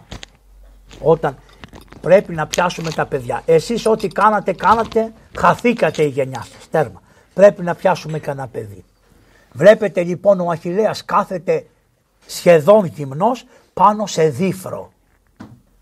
Έχει δύο και δύο τέτοια χ και πάνω κάθεται ο Αχιλέας. Αυτός του έχει κάνει κακό η οικογένεια του Πριάμου γιατί του σκότωσε το φίλο του. Τον αγαπημένο του φίλο που μαζί τρέξανε, μαζί αγωνιστήκανε, μαζί φίλος, φίλος. Τον Πάτροκλο. Πάτροκλος Κλέος πατρίδος. Η δόξα της πατρίδος. Πάτροκλος. Η δόξα του πατέρα. Πάτροκλος. Και αυτός ο Αχιλέας. Το άγχος λίων. Αυτός που λύει το άγχος. Άμα έχεις τον Αχιλέα τι να σου κάνουνε δέκα αρματοσιές και αξιωματικοί; Τον Αχιλέα μου το δίνεις; Και ο Πάτροκλος. Ο Πάτροκλος είναι εδώ έχει πεθάνει, τον έχουν βάλει στην πυρά για να τον κάψουν αλλά δεν τον καίει ακόμα ο Αχιλέας διότι θέλει να βγάλει τα μάτια του Έκτορα. Ό,τι μπορεί να τον εφάει ζωντανό τον Έκτορα. Τον δένει κάθε μέρα στο άρμα του από πίσω και τον δέρνει και τον γυρίζει τα τείχη της τρίας και βλέπουνε, βλέπει η ανδρομάχη από πάνω το σώμα του άντρα της να γυρίζει γύρω γύρω γύρω γύρω και ο λυσασμένος γύριζε ο Αχιλέας και έκαμε έτσι στους, στους Τρώες την ίδια ώρα που είχε πεδαμένο το φίλο του. Μα δεν γίνεται τίποτα. Δεν έκανες τίποτα. Δεν τον γύρισες από τον Άδη δεν έκανες τίποτα αύξησες το κακό δεν έκανες τίποτα αύξησες το κακό με την εκδίκηση αύξησες το κακό και ο γεροπρίαμος κλαίει και λέει μα να μην μου δώσει το παιδί. Αυτός είναι ο Έκτορας εδώ, ξάπλα. Τον έχει εκεί. Το βλέπετε είναι ο Έκτορας εδώ.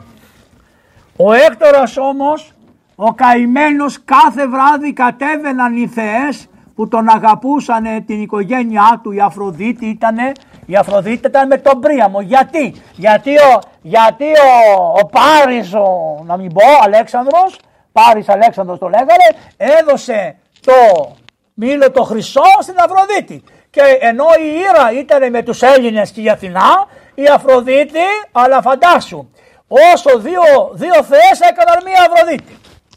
Και ήταν τα πράγματα ισοζύγιο, όχι σαν το δικό μας που δεν έχουμε ισοζύγιο, εμείς είμαστε στο δανεισμό. Έχω ένα βιβλίο του Πλουτάρχου εδώ, οι συμφορές του δανεισμού, Πλούταρχος. Θα τους το, άλλη φορά θα σας το κάνω το βιβλίο αυτό, να δείτε πώς μας κοροϊδεύει. Αυτές οι τράπεζες που θα βουλιάξουν τώρα, οι γερμανικές τραπεζούλες, αυτές που κουνάγανε το χέρι σε εμάς και σας βάλανε να παίρνετε 400 ευρώ και 400, αυτοί οι αλιτάμπουρες της Δύσεως που έχουν αρπάξει τα κεφάλαια και μας λένε ότι εμείς είμαστε κλέφτες και θέλαμε δουνουτού, εκεί να πάτε στο δουνουτού, σε αυτούς. Είδατε, ψέματα των ψωμάτων και το δημοσιογραφικό κατεστημένο μια χαρά τη δούλεψε και τη δουλειά αυτή να υποστηρίξει τη δουλειά του Δουνουτού. Μια χαρά. Και έλεγαν οι θεσμοί οι θεσμοί σας δείχνανε κάθε μέρα τους θεσμούς.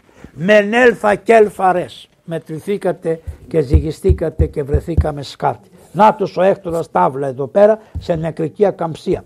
Ερχότανε οι θεές και τον κάνανε με αμβροσία και τρίλανε οι πληγές και σηκωνόταν το πρωί ο Αχιλέας και τον έβλεπε πάλι και δαιμονιζόταν και τον ξανάδανε και τάτρεχε γύρω γύρω.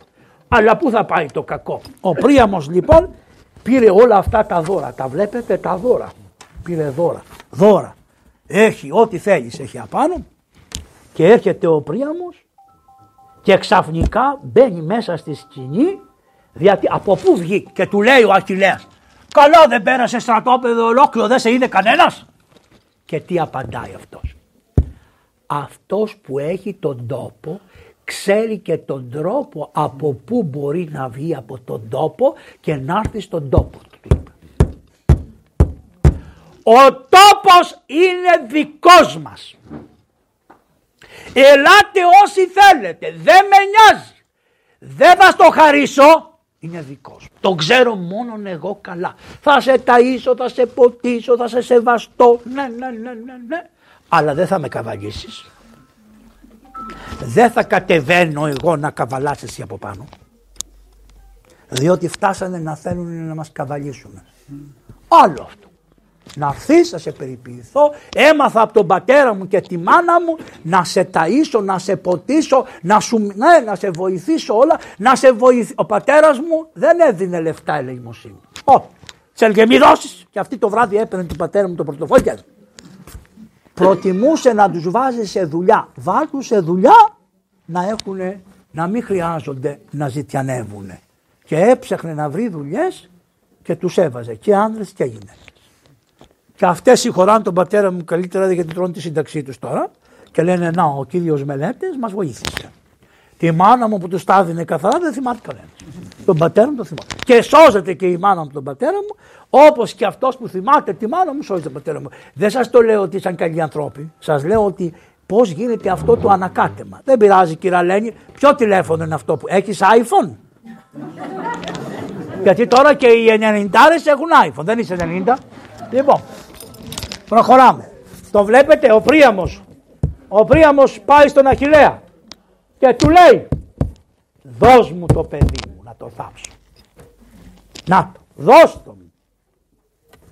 Και του φυλάει τα χέρια. Αυτός έκαμε 50 παιδιά ο Πρίαμος και του φυλάει τα χέρια. Σε παρακαλώ. Και τι του λέει.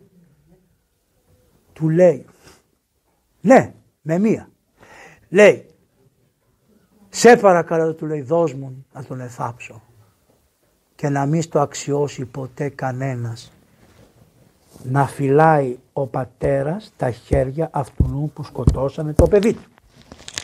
Αυτά γίνανε και στην, το 21. Δεν είναι, δεν, δεν τυχαίο, σας το ενώνω και με το χθεσινό.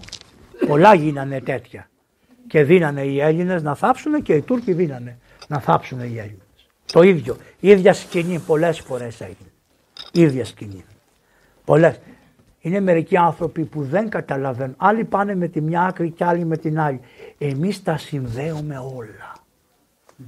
Έχουμε λάθη αλλά έχουμε και φοβερά πράγματα. Και αυτοί έχουν λάθη, έχουν και φοβερά πράγματα. Όλα τα ξέρουμε στην ιστορία. Και λέει ο Αχιλέας, Γέρο κάτσε να φας. Και λέει ο γέρος, πώς να φάω που το έχω το παιδί μου πεθαμένο; Η Παναγία όταν ήταν στο Σταυρό ο Χριστός και πέθανε και τον έθαψε λέει μια παράδοση ελληνική ότι της πήγανε, την πήρε μια φίλη της και της λέει μωρ πάμε λίγο εδώ κάτω να πιεις ένα νερό να φας ένα παξιμάδι. Και ήταν το παράθυρο ανοιχτό και πέρασε μια γειτόνισσα που από την κακία που είχε τη λέγανε καλή. Και λέει ποιος είδε γιο στο σταυρό και μάνα στο τραπέζι; Για την Παναγία το είπε. Και απαντάει η Παναγία. Σύρε και εσύ για καλή και πήγαινε στο καλό σου. Αν κάνω εγώ υπομονή θα κάνει ο κόσμος όλος. Ήξερε δηλαδή αυτή κάνει τα ίδια. Δηλητηριάζει ότι μπορούμε να καθίσουμε στο τραπέζι να είπε καθίστε, ε, δεν είπε εδώ το Άγιος, καθίστε να φάτε στο τραπέζι. Του λέει θα φάμε μαζί, του λέει του Πριάμου. Λέει ο Πριάμος, έχω πεθαμένο, πώς να... Και εγώ πεθαμένο έχω, λέει ο Αλέξανδρος, λέει ο, πώς το λέει, ο, ο, ο Αχιλέας, και μη με νευριάζει, του λέει, και θα το πάρω πίσω, του λέει και δεν θα το δώσω. Θα φάμε. Το βλέπεις, τον έπιασε πάλι. Τους έπιανε, τους άφηνε, μέχρι να τους πιάσει για τα καλά. Να τους αφήσει ο διάολος για τα καλά και να τους πιάσει η χάρη, γιατί χάρη είναι και αυτό. Γιατί θα το έκανε χάρη. Χάρη θα το έκανε το σώμα. Και λέει κάτσε γέρο να φας. Κάθισε ο γέρος να φάει. Αλλά του λέει μια στιγμή βγαίνει έξω ο Αχιλέας πιάνει τον Έκτορα μαζί με τους δύο τον ανεβάζουν πάνω σε ένα τραπέζι και τον επλύνανε για να μην το δώσουμε στον πατέρα άπλητο. Και γιατί, γιατί αν το δίνανε το σώμα στον πατέρα άπλητο Νησικακία δεν λέγαμε. Να τρόποι. Να... Δώρο κάνε. Τον ταΐζει και του κάνει δώρο. Το πλένει, το φτιάχνει το παιδί, το στολίζει το παιδί και τι λέει. Γιατί είναι τσιγκούνης. Τι δώρα έφερε ο γέρος, λέει έφερε τόσες στολές. Φέρτε μία στολή από του γέρου, μην του βάλετε τη δικιά μου, να του βάλουμε από τη στολή του γέρου. Τι σημαίνει, μέχρι εκεί φτάνει ο αρχαίος κόσμος δεν μπορεί να δώσει τα δικά του. Έπρεπε να έρθει ο Χριστός να πει δώστε τα δικά σας. Αυτός έδωσε από αυτά που έφερε ο γέρος. Βλέπετε μια ζωγραφιά πόσα έχει. Θα σας κάνω μια άλλη μετά την Έκια από την Οδύσσια. Την κάνω ολόκληρη. Υπάρχει μια ζωγραφιά, την έφτιαξε ο Πολύκλητος. Άχρης, αδιάβαστ. Μου λέει η Ρόδα, μην τους λέμε, μην μας λες ότι είμαστε αδιάβαστοι. Γιατί, μήπως εγώ είμαι διαβασμένος. Κάθε φορά μου στέλνουν, εμένα μου στέλνουν από όλο τον κόσμο άνθρωποι σοφοί που μου λένε Πάτερ Ευάγγελε και αυτό, και αυτό, και αυτό. Εγώ δεν μπορώ να το διαβάζω τώρα. Μου στέλνουν οι άλλοι άνθρωποι και λέω κοίταξε πώς δεν τα ξέρω. Προσέξτε τώρα. Τόντισε το παιδί. Του λέει του γέρου πάμε να φάμε. Καθίσανε και φάγανε. Και εκεί που φάγανε τους έπιασε γλύκα και τους δυο. Και είπε ο Αχιλέας, τι ωραίος γέρος και τι σοφά μιλάει. Αυτό έπαψε το κακό, η μνήμη του κακού. Και βλέπει και λέει ο γέρος ο Πρίαμος, μα τι καλό παιδί είναι, τι όμορφος είναι να το χαίρεται ο πατέρας είναι γραμμένο στην Ιλιάδα. Και του λέει τώρα, προχωράει παρακάτω, του λέει ο Αχιλέας, γέρο του λέει, οι ρουφιάνοι του κράτους θα πάνε να πούν στον Αγαμένο να δεις εδώ. Αυτό, καλέ αυτός παρακολουθούσε την αδερφή του και δεν μπορούσε να παρακολουθήσει τα τρένα. Για πέ μου τώρα εσύ εδώ. Πέ μου, είναι κράτος τουλάχιστον ο Αγαμέμνος θα πιο καλός. Λέει θα πάνε οι Ρουφιάνοι λέει τώρα και θα το πούνε στον Αγαμέμνονα. Έλα γέρο μέσα στη σκηνή και θα σε βάλω να κοιμηθείς στη σκηνή μου ώστε να μην μπορεί να μπει κανείς. και επειδή μπορεί να φοβηθείς ότι θα αλλάξω γνώμη και θα σε σφάξω θα πάω να κοιμηθώ στο βάθος της σκηνής εγώ και εσύ θα είσαι έξω και απ' έξω θα βάλω στρατιώτες να μην μπορεί να μπει κανείς ποτέ μέσα. Τι άλλο να σου κάνει. Έπαυσε το μίσος, το έπαυσε, το κάλυψε. Γι' αυτό ήταν έτοιμος να πεθάνει. Άμα τελειώνεις έτσι τις αμαρτίες σου και παθαίνεις αυτό το γλυκα, ο γλυκασμός των αγγέλων. Αυτός ο γλυκασμός που ήρθε στην καρδιά του και του ενός και του άλλου. Περιτώ να σας πω ότι ο γέρος μόλις κοιμήθηκε ο Αχιλέας έφυγε. Γιατί σου λέει καλός ο Αχιλέας αλλά εδώ για μια χρυσίδα και για μια βρυσίδα δέκα χρόνια μαλώσανε αυτοί. Για φαντάσου για το κεφάλι το δικό μου τι μπορεί να γίνει εδώ και έφυγε με τον ίδιο τρόπο που ήρθε. Τα λέει η Ηλιάδα. Αυτό το ζωγράφισα, έχει πολλά. Βλέπετε αυτόν τον άγγελο εδώ πέρα. Βλέπετε ένας άγγελος. Σας πληροφορώ ότι αυτός ο άγγελος υπάρχει στο αρχαίο σε, μια, σε έναν αμφορέα, από εκεί το πήραμε, σε έναν αμφορέα μια τέτοια δόξα, νίκη λεγόταν, νίκη λέγονται αυτά, η οποία είναι μια καλή επίνευση του Θείου στους δύο αυτούς ανθρώπους. Άρα αγγέλους που διαβάσατε στον Απόστολο και όχι αναγκαστικά δαιμόνους αλλά αγγέλους του Θεού και φωτισμένους είχαν και οι αρχαίοι Έλληνες. Αυτό ήθελα να σας, αυτό το μάθημα σήμερα είναι περί μνησικακίας από τον Άγιο Ιωάννη το Σιναήτη ακροθυγός. Μπορούμε να αφιερώνουμε ολόκληρες, πώς λένε, ολόκληρα χρόνια για να αναλύουμε ένα-ένα τη μία-μία σκάλα. Να πάτε στο καλό. Δεν το έχω ζωγραφίσει εγώ αυτό. Όχι. Εγώ να σας πω, δεν είναι έργο δικό μου αυτό, εγώ ζωγραφίζω σκληρά. Δηλαδή, είναι όλα τα διαγράμματα κανονικά, δεν είναι ρευστά.